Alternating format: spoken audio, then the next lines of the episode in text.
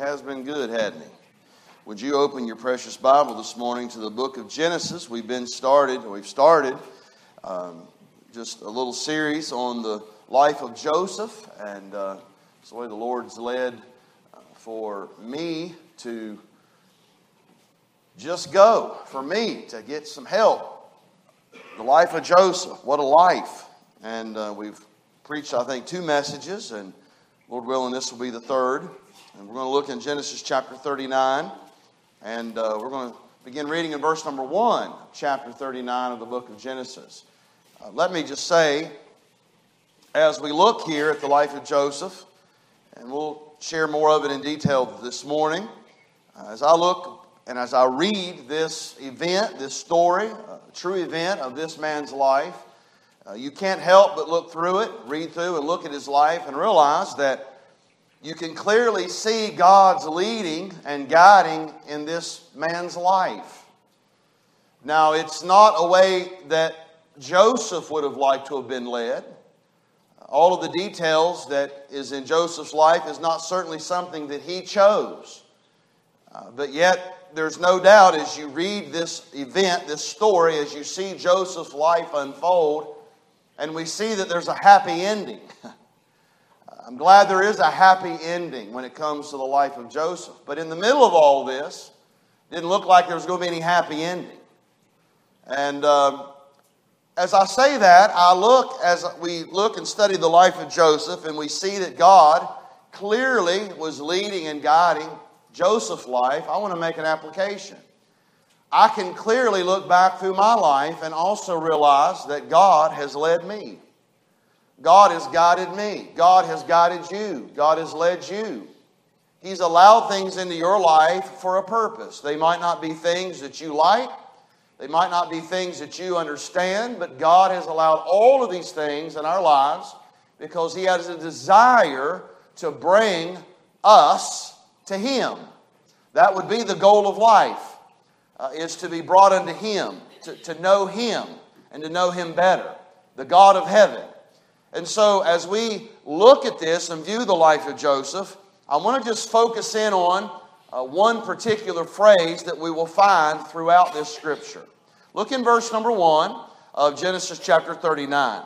And Joseph was brought down to Egypt, and Potiphar, an officer of Pharaoh, captain of the guard, an Egyptian, bought him of the hands of the Ishmaelites, which had brought him down thither. And the Lord was with Joseph. And he was a prosperous man, and he was in the house of his master, the Egyptian. And his master saw that the Lord was with him, and that the Lord made all that he did to prosper in his hand. And Joseph found grace in his sight, and he served him. And he made him overseer over his house, and all that he had he put into his hand. And it came to pass from the time that he had made him overseer in his house and over all that he had, that the Lord blessed the Egyptian's house. Notice this for Joseph's sake. And the blessing of the Lord was upon all that he had in the house and in the field. And he left all that he had in Joseph's hand. And he knew not aught he had, save the bread which he did eat. And Joseph was a goodly person and well favored and it came to pass after these things that his master's wife cast her eyes upon Joseph. And she said, Lie with me. But he refused and said unto his master's wife, Behold, my master was not what is with me in the house, and he hath committed all that he hath to my hand. There is none greater in this house than I, neither hath he kept back anything from me but thee, because thou art his wife. How then can I do this great wickedness and sin against God? And it came to pass, as she spake to Joseph day by day, that he hearkened not unto her to lie by her or to be with her. And it came to pass about this time that Joseph went into the house to do his business, and there was none of the men of the house there within. And she caught him by his garment, saying, Lie with me. And he left his garment in her hand and fled and got him out. And it came to pass, when she saw that he had left his garment in her hand and was fled forth, that she called unto the men of the house and spake unto them, saying, See, he hath brought in an Hebrew unto us to mock us. He came in unto me to lie with me, and I cried with a loud voice. And it came to pass when he heard that I lifted up my voice and cried that he left his garment with me and fled and got him out. And she laid up his garment by her until his Lord came home. And she spake unto him according to those words, saying, The Hebrew servant which thou hast brought unto us came in unto me to mock me. And it came to pass, as I lifted up my voice and cried, that he left his garment with me and fled out. And it came to pass, when his master heard the words of his wife, which she spake unto him, saying, After this manner did thy servant to me, that his wrath was kindled. And Joseph's master took him, put him into the prison, a place where the king's prisoners were bound, and he was there in prison. Verse 21 But the Lord was with Joseph, and showed him mercy, and gave him favor in the sight of the keeper of the prison. Heavenly Father, I pray that you'll help us this morning again, do what no man can do. Speak to our hearts and help us. We ask it in Jesus' name. Amen. Now, this is a story that you know. If you know the Word of God, you know the life of Joseph. And we're going to look at this just a moment ago, but we know that Joseph's a young man, good man. He was loved by his father. His mother had died. He had brothers. The brothers were jealous of him. And so we know we've, we've come to this point. His brothers sold him into slavery. That's why he's here in Potiphar's house. So we see a young man that was loved by his father, loved to be home. Now his brothers hated him, sold him into slavery. Now we find him down here in Egypt. He's been put into the house of Potiphar, and he starts to be blessed there. He was a very good man, he was an honest man, and so Potiphar, seeing how good of a man he was, so he put him over all, everything that he had. He, he had complete confidence in Joseph, put him over everything. And then we know that the wife lied about Joseph, and of course, we realize now one thing from another, from bad to worse. Now, Joseph's not only been sold into slavery, in an unknown place. Now he's put in prison because someone lied about him. Now you tell me, how would you feel about all that? That doesn't seem fair, does it? And I'm sure as Joseph sitting there in this prison now, looking back over his life, I'm sure that he's sitting there thinking, why me? why me? What have I done to deserve this? To be honest, he didn't do anything to deserve it. God was working. And this is where I don't understand. I don't understand all of this, and I know you don't understand all of this. But we know that God, no matter what these brothers meant unto evil, God meant it unto good. I don't understand it all. And I know that Joseph did not understand this all in the moment of his trial, in the moment of his trouble, in the moment of his uncertainty. He didn't understand it all. But God was not affected by Joseph's thoughts at all. God had a plan. And really, not only did God have a plan for Joseph, it was much larger than Joseph. Keep in mind, God was in the process. Now, stay with me. God had a bigger plan than just Joseph. God was in the process of building a great nation of Israel. The nation of Israel, think about it, of all places, God did this work in the land of Egypt through the life of Joseph. If those brothers would have never sold him into slavery, then we understand that God had a plan to work a great nation in the nation of Israel, and he wanted to do it in the nation and the greatest empire of the then known world, Egypt. They would have never been in Egypt if those boys would have never sold their brother into slavery. I want you to think about this God was doing a work. God is always doing a work. And one of my favorite hymn writers, it looks like his name would be pronounced William Cowper. His name is William Cooper, but it's spelled C O W P E R. There is a fountain. He, he wrote that song. He was a man that struggled with depression. He struggled with a lot of mental struggle. And he wrote some really good hymns. And I found this hymn and I wanted to read it because really the famous hymn of this Mr. William Cooper really describes how God moves how God works. God moves in a mysterious way, His wonders to perform. He plants His footsteps in the sea and rides upon the storm. Deep in unfathomable minds of never failing skill, He treasures up His bright designs and works his sovereign will.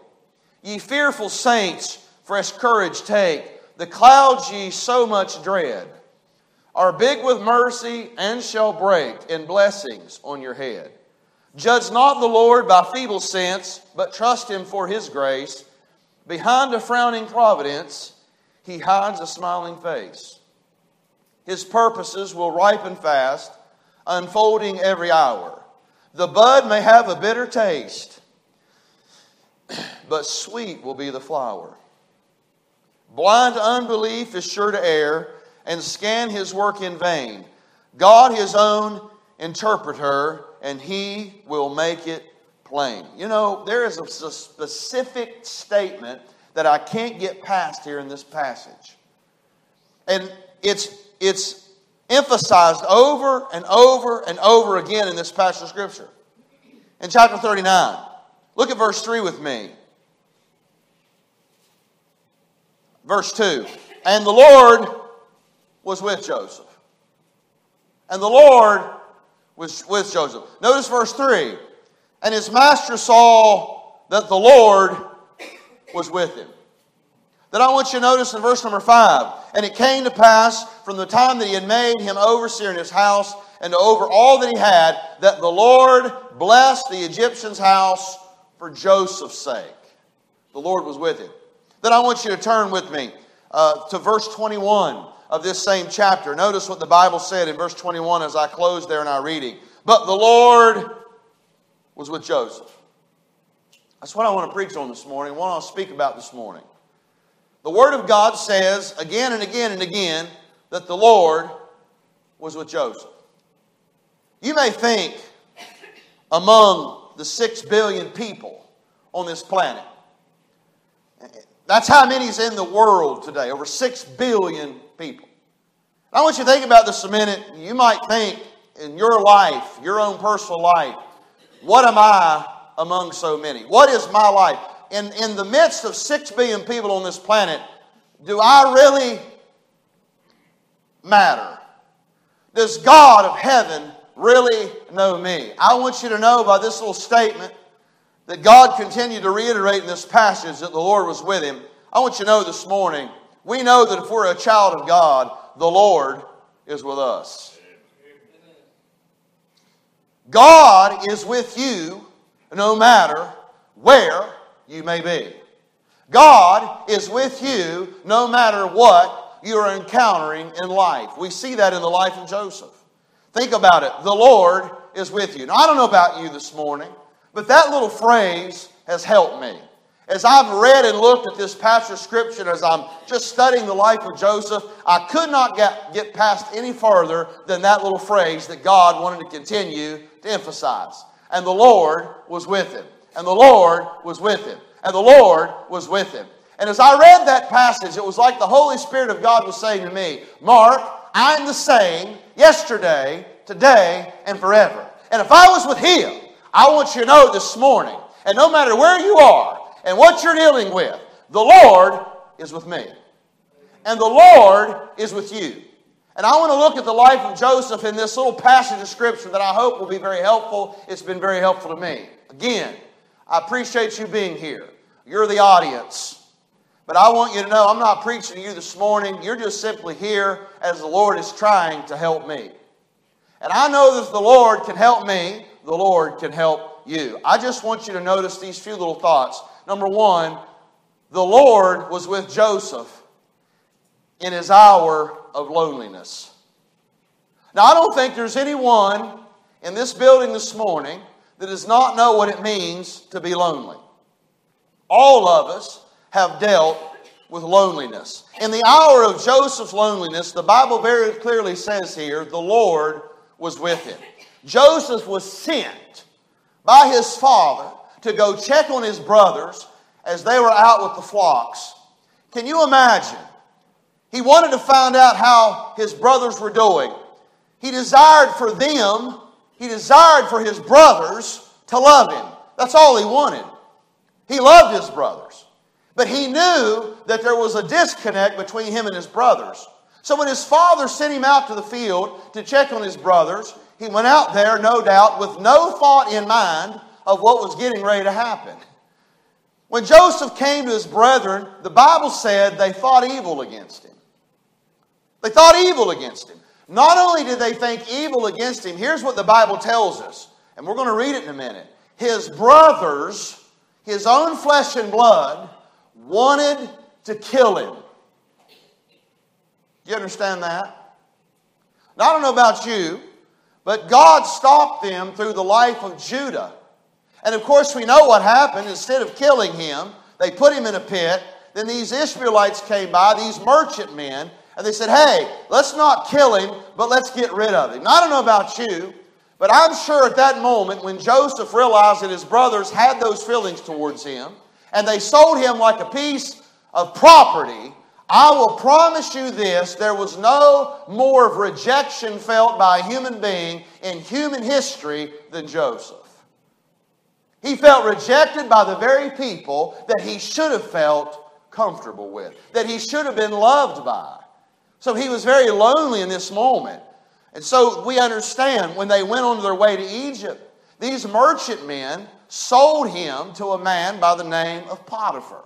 But I want to just focus in a moment here as all of these things are transpiring in Joseph's life. Let's just read it. Let's just read it. Let's do a little bit of reading here. Genesis chapter 37. Let's go back to the event that took place where Joseph's brother done this evil towards him. Look at verse number um, 13.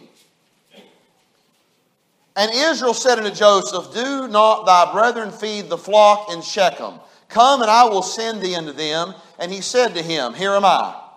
And he said to him, Go, I pray thee, see whether it be well with thy brethren and well with the flocks, and bring me word again. So he sent him out of the vale of Hebron, and he came to Shechem.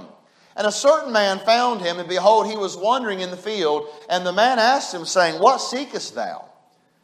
Now, I want you to notice this. The whole reason Joseph went, he said, I seek my brethren.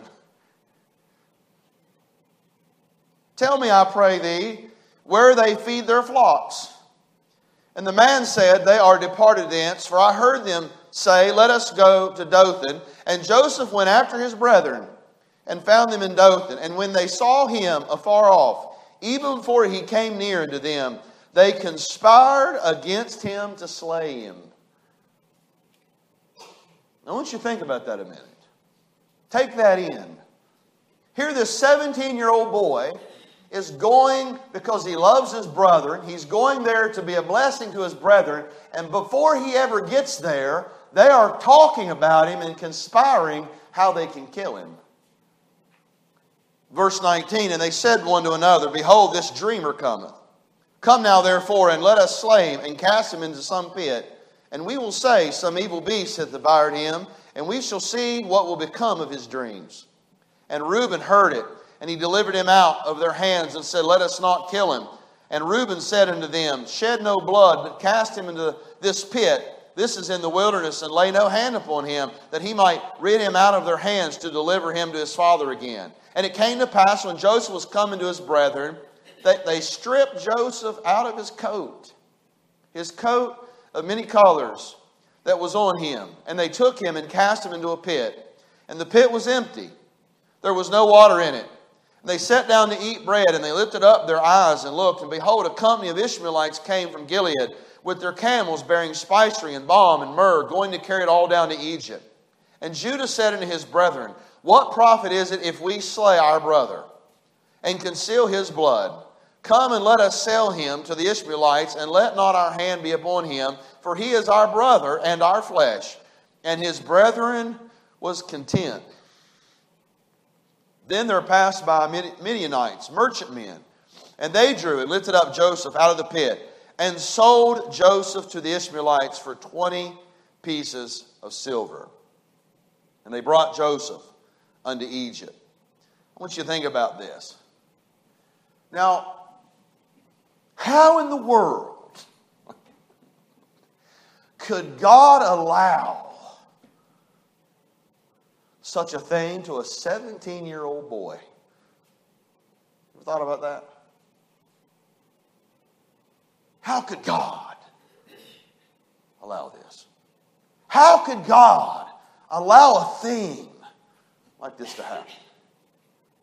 a 17 year old boy, left the safety of his father's house, the, the safety of his father's side home where everything was safe. And he left there thinking he was going to his brethren where it was safe just to check on his brothers.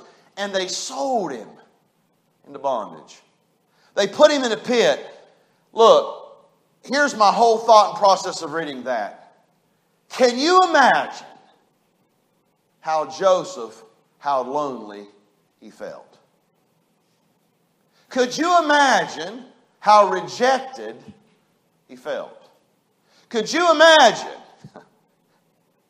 how he thought while he was in that pit? All the memories that came flooding back to his heart and his mind. And no doubt, when we're in a very strange place, what do we think of? We think of home. And I'm sure as he stood there in that pit, he thought of his home. I'm sure he thought of his father. I'm sure he thought of something that left him that wasn't so terrible feeling to him. Why? Because he was lonely. He had been rejected. You know what? I've learned something today. Many people in our world are lonely. Some people that are living in homes with families, still lonely. There are people that are working a job, and there's people around them at that job, but they're still lonely. I want you to know that we believe that there are, there are lonely people. Just as Joseph was a lonely man carried down into Egypt, away from his home, away from his homeland, away from his family, the Bible gives us this assurance even though in his greatest hour of loneliness, I'm thankful he was not alone. For the Bible said, said it over and over and over again the Lord is with him. In our loneliness, in our hour of loneliness, I want you to know something. The Lord is with you. Just as the Lord was with Joseph, he promised that he would never leave us nor forsake us. I cannot count the times that people have said to me, Pastor, it was when I felt all alone. It was when I felt all alone when God became real to me. And I want you to know something. That is when God works. I want you to know I'm thankful here this morning that if you're on the mountaintop of life, I'm thankful if you're skipping to your loo in the, in the flowery field of daisies this morning. I'm thankful if you're happy. I'm thankful if everything's bright. I'm thankful if everything's going good. God bless you. But I want to say to you this morning if you're here and you put on a smile, but you still are struggling and you're in the middle of a storm, don't give up hope because there is where God really becomes real to you. When we get in those places of life, when all we can do is look up, we find out He's there. We find out that He's real. We find out when all we have is Him, we find out really and truly He's all we need. You know that old hymn, Christ is all I need. Christ is all I need. All, all I need. Most people have no idea what that means. You know why? Because we won't get down low enough to just see that He's all we need. We fight every storm in our life. We fight every circumstance in our life. We fought all of that. We say it's not fair. This isn't right. We think about ourselves more than we think about others. We think about ourselves more than we think about God's purpose. And what happens is we try to find some little place to lay in the middle of all of that and say, I'm okay. No, listen, God has allowed storms in your life to get a hold of your heart for you to examine your life. What does God want for you?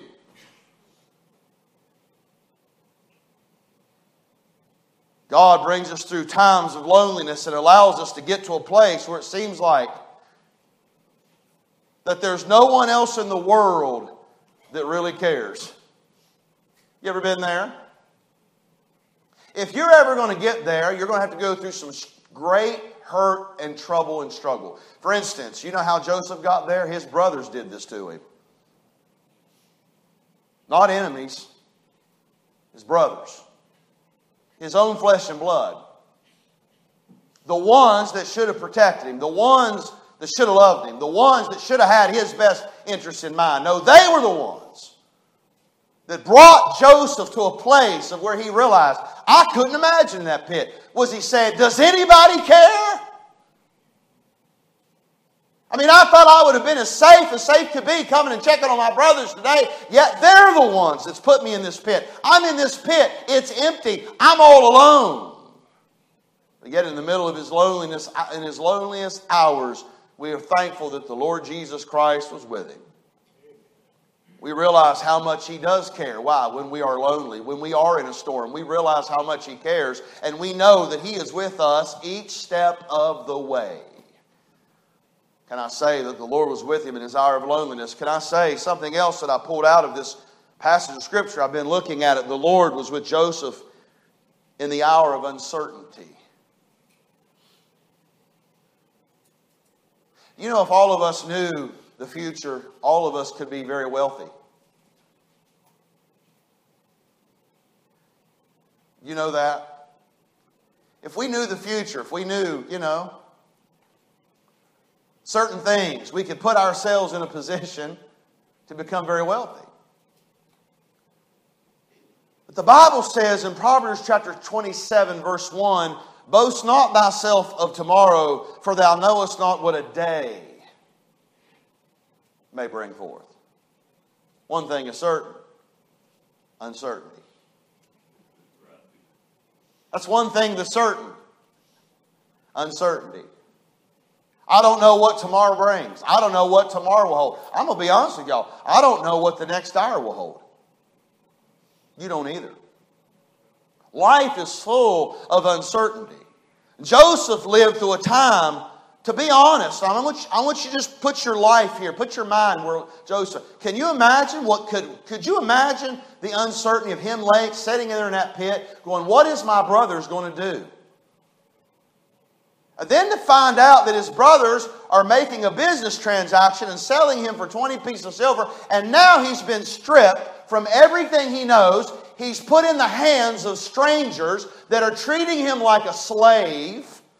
He has no idea where they're going. He does not know these men. Now, I don't know about you. Have you ever been in a place of uncertainty? Let's just make it practical. Um, you know, I'm from a little small town of Hinton. When I went off to Bible college, Knoxville, the city of Knoxville would have been like New York City to me. I came from a little town in West Virginia. We had one stoplight, and to be honest with you, they took that out for a while. There's really no need for that stoplight. It's a four way stop. People can do that on their own and just, you know, like we do here. You know, when you reach those three ways, you just you yield to the person that gets there first. That probably could happen there. But, I, you know, um, didn't know much about big cities. And, you know, I had to get a job. And so I found uh, uh, uh, this place downtown Knoxville. And I'll be honest with you, I thought, okay, I left an hour early to find it and I still got lost. I missed my interview. I was so embarrassed. I said, I'll never get this job. I missed the interview. I was driving downtown Knoxville and I knew I was in a bad place because I was the mission. All the homeless people down there said, This old boy's in the wrong place. And I'm going to be honest with you. I was so scared and uncertain because I said, I'm in a strange place. Where is Hinton, West Virginia? I wanted to know something that I was familiar with. And all through my life, I have gone through times, and you've gone through times, when you just wish that you could see a little bit of familiarity. God allows these uncertain things. Look, when he was traveling to Egypt with these strangers who treated him as a slave, he did not know what was going to happen to him. You know, life brings many hours of uncertainty.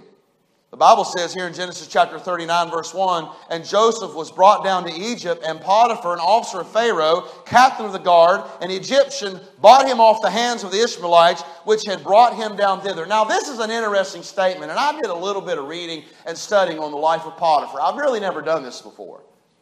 But I got to looking at Potiphar, and here's a couple things. First of all, he's an interesting character.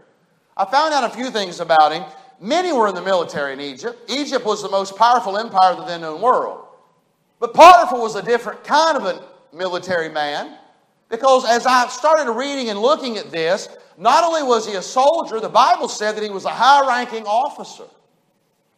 And not only a high ranking officer in the Egyptian army, he was in an elite guard that only protected the Pharaoh. So there's a man that was a very distinguished man.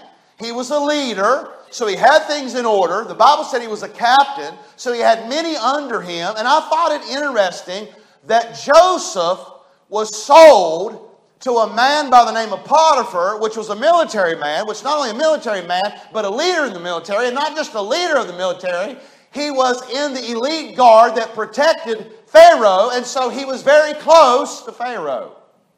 This was a very distinguished man. And here's what amazes me. I have this idea. Now, I don't know for certain, but I have this idea that Joseph was a little soft. He was the baby boy, the second to youngest boy. He was loved by his dad. His dad made him a special coat. All the brothers was jealous of him, and no doubt, the way I read, Jacob treated Joseph different than all of the others and probably was a little soft. And I will just go another step farther probably a little spoiled. Do y'all know any children like that?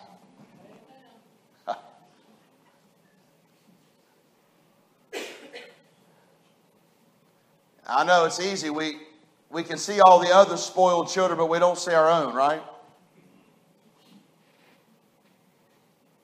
But here's what I thought of I thought, God does everything in the smallest of details. As I read that, man, it popped out at me. I thought, man, God was working in Joseph's life in such a minute, small way that if we're not careful, we'll miss little things that in life because God was preparing him in the hands of Potiphar to become a great leader himself.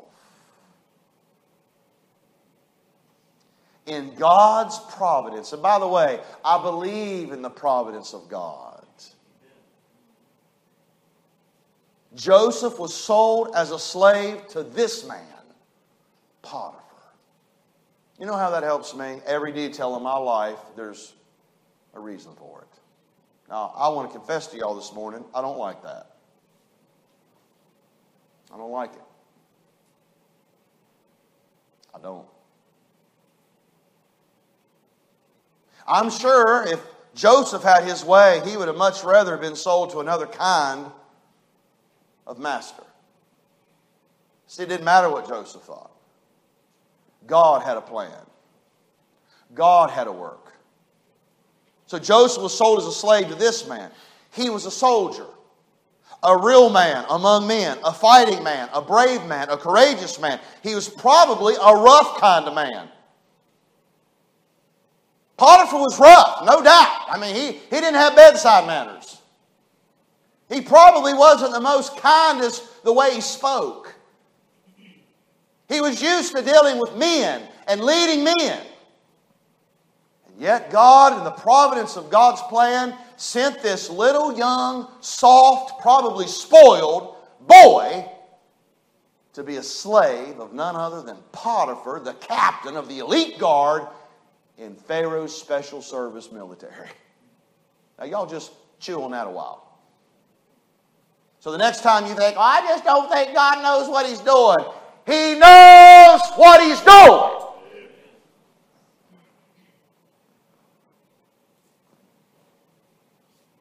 See, remember, Joseph had been in his father's side. He was the favorite son of 12 boys. He was treated very kindly. He was treated with faith. He was treated with favor. And I'm sure that all changed when he met Potiphar.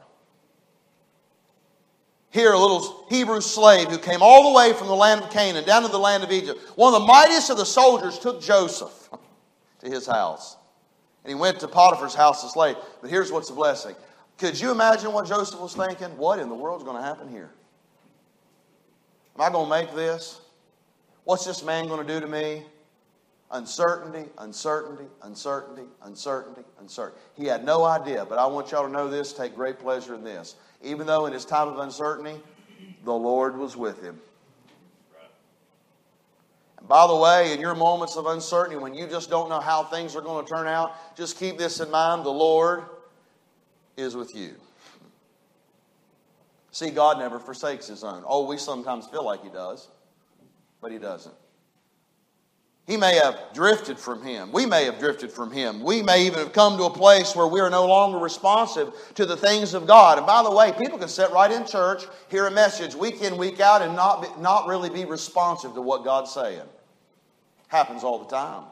We get cold. We get unresponsive. I've heard that before, Pastor. Oh, I know what that's saying, Pastor. But see, here's the, here's the, here's the great power about this message. You can know everything that's being said today, and you can quote and read every verse that I've read, but if you don't do anything with the truth behind it, it's a waste of your time. It's a waste of my time. But there is a God in heaven who never forsakes us. I'm going to close. There are moments when we do not know what to do. There are moments that we do not know where to turn. There are moments and times and decisions that we don't know what to make. But remember, Joseph's life, in the middle of those moments, in the hour of uncertainty, your faith can be in the Lord Jesus Christ. So I want to close with this thought Are you a child of God? You say, Pastor, what do you mean? Uh, what do you mean to be a child of God? Well, have you asked God to forgive your sin? And are you trusting in Christ Jesus as your personal Savior and in Christ alone? Have you trusted Christ as your personal Savior? Have you ever come to a place in your life that you realize that you're a sinner? The Bible says, For the wages of sin is death. And by the way, we don't have to be taught to sin. We know how to sin. We know how to do wrong. But see, God loves us even though while we are yet sinners, Christ died for us. That's why He came, to save old sinners. How many of y'all sinners saved by grace? That mean we're perfect? No, we're not perfect, but I want you to know something. I thank God that's why Jesus came. He came to seek and to save that which is lost. And I'm telling you right now, I was lost in my trespasses and sins. I knew I was not a child of God, but boy, I got under conviction in a church service just like this one day, and I realized I wasn't saved. I realized I didn't know the Lord Jesus Christ as my personal Savior, and man, I got under conviction. And so my mother, I'm glad I was raised in a Christian home, and my mother led me to Christ. And I asked Jesus Christ to save me from my sin. And I put my faith in Christ, in Christ alone. And the Bible tells me, For God so loved the world that he gave his only begotten Son, that whosoever believeth in him shall not perish, but have everlasting life. The Bible says in Romans 10 13, For whosoever calleth upon the name of the Lord shall be saved. Not maybe, not might, shall be saved. That's why Jesus Christ came to this earth because we're all sinners and we are guilty. But the one that was not guilty came to this earth. The very God of heaven robed himself in flesh that the penalty of sin would be paid for by Jesus Christ. And when Christ died on that cross, and he hung on that cross, and he gave up his, gave up his life, put in a borrowed tomb, and on that third day, he raised from the dead. He defeated death, hell, and the grave, and he gives us victory if you know him today. Do you know him? The Bible says when you, when you ask Christ to save you from your sin and you put your trust in Him, the Bible says we become a child of God. So let me ask this again this morning. How many of y'all know you're a child of God? You've trusted Christ as your Savior. The Bible says in Genesis chapter 39 here, and the Lord was with Joseph.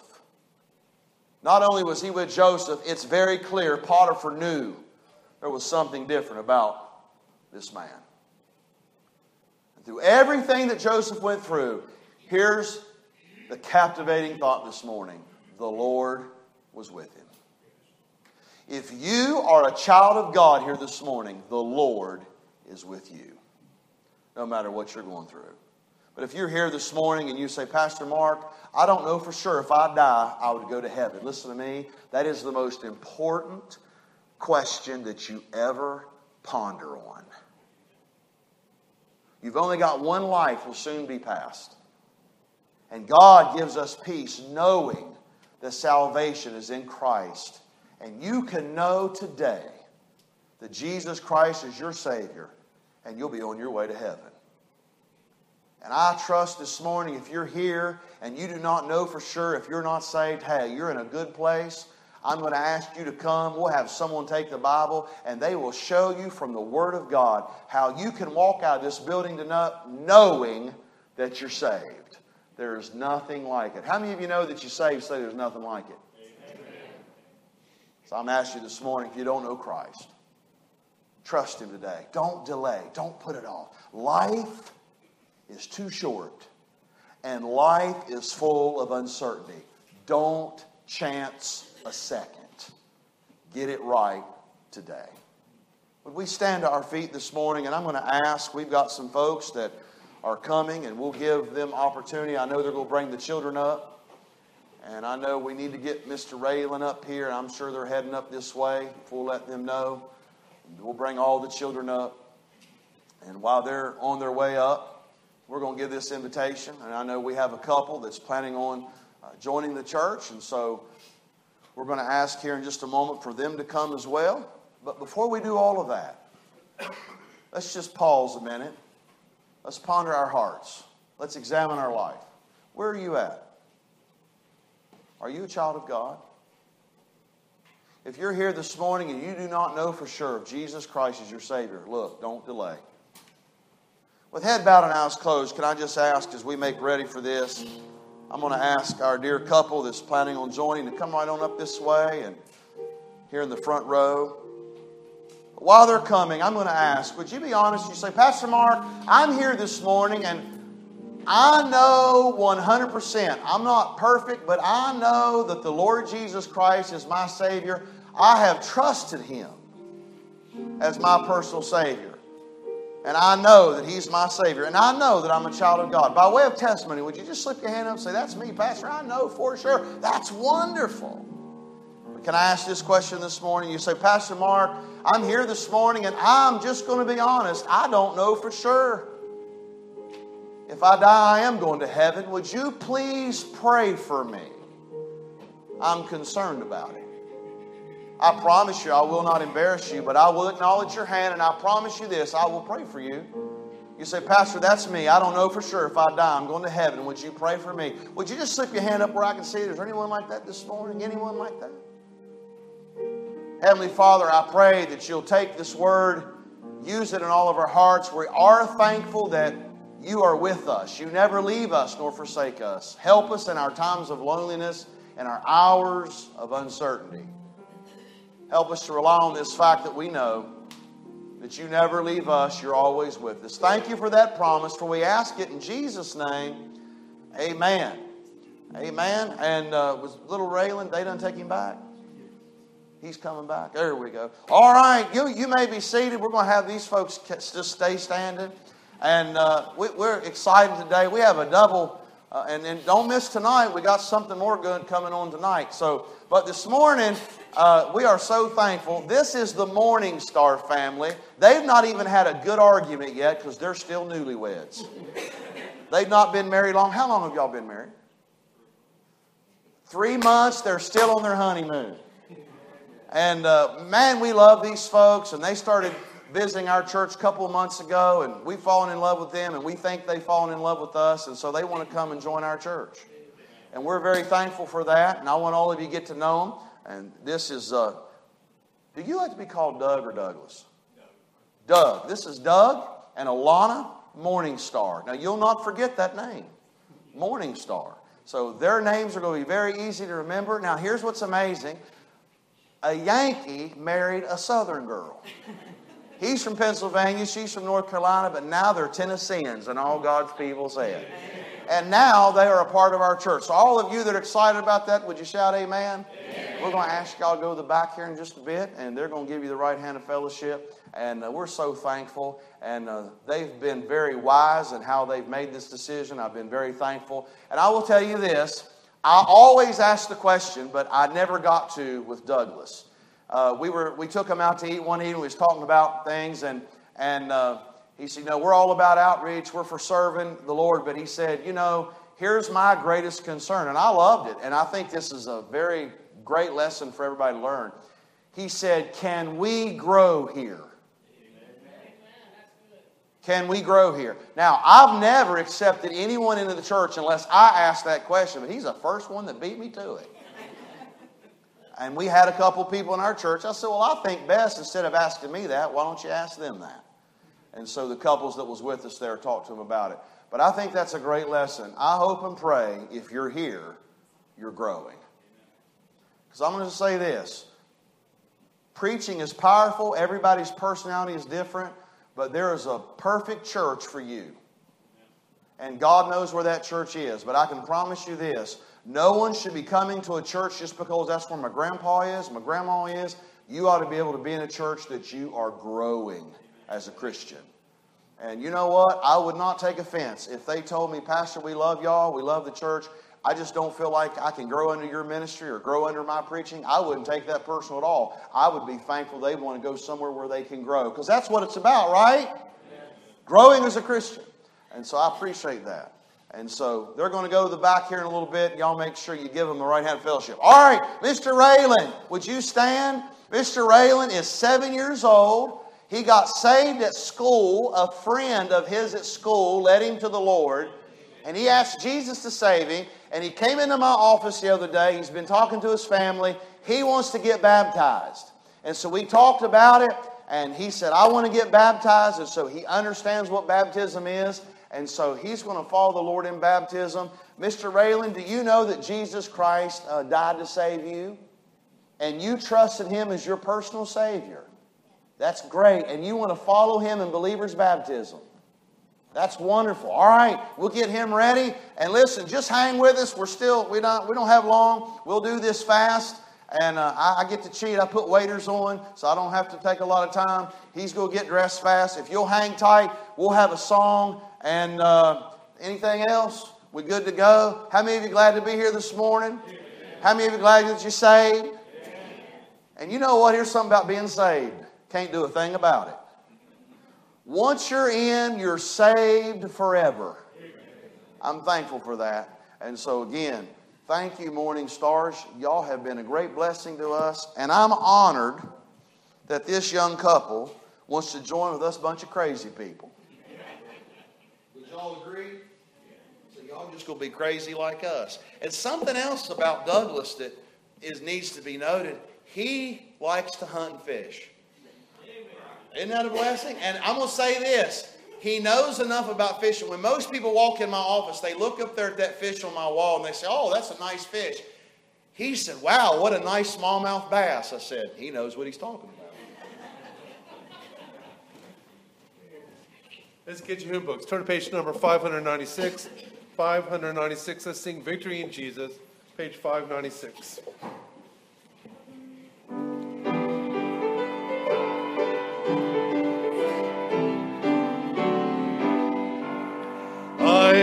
Heard an old, old story how a Savior came from glory, how he gave his life on Calvary to save a wretch like me. I heard about his groaning, of his precious blood atoning. Then I repented of my sin, won the victory.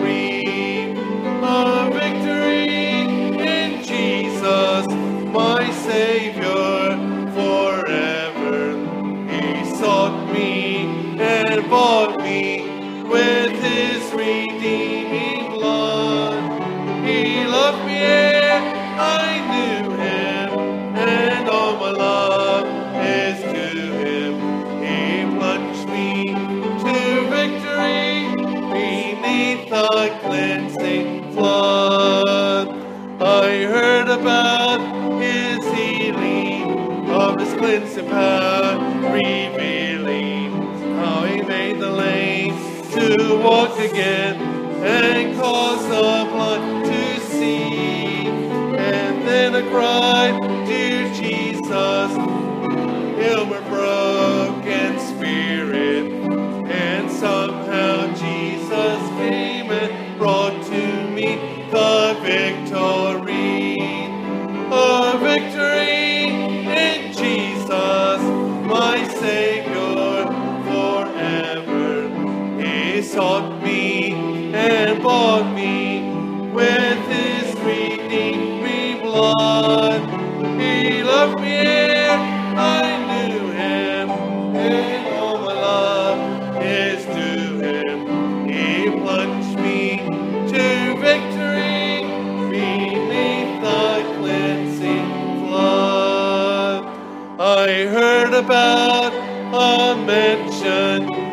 has built for me in glory. And I heard about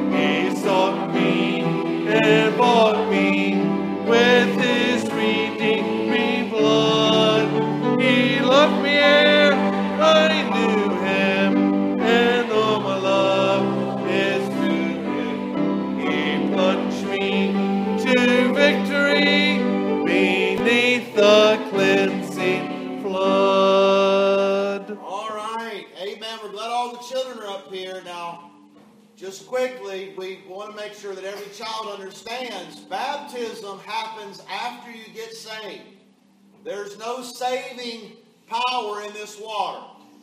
This is simply after someone trusts Christ as their Savior, they obey the Lord in baptism. And what happens is we're telling the world that we're identifying with the Lord Jesus Christ. And there's even a picture in baptism.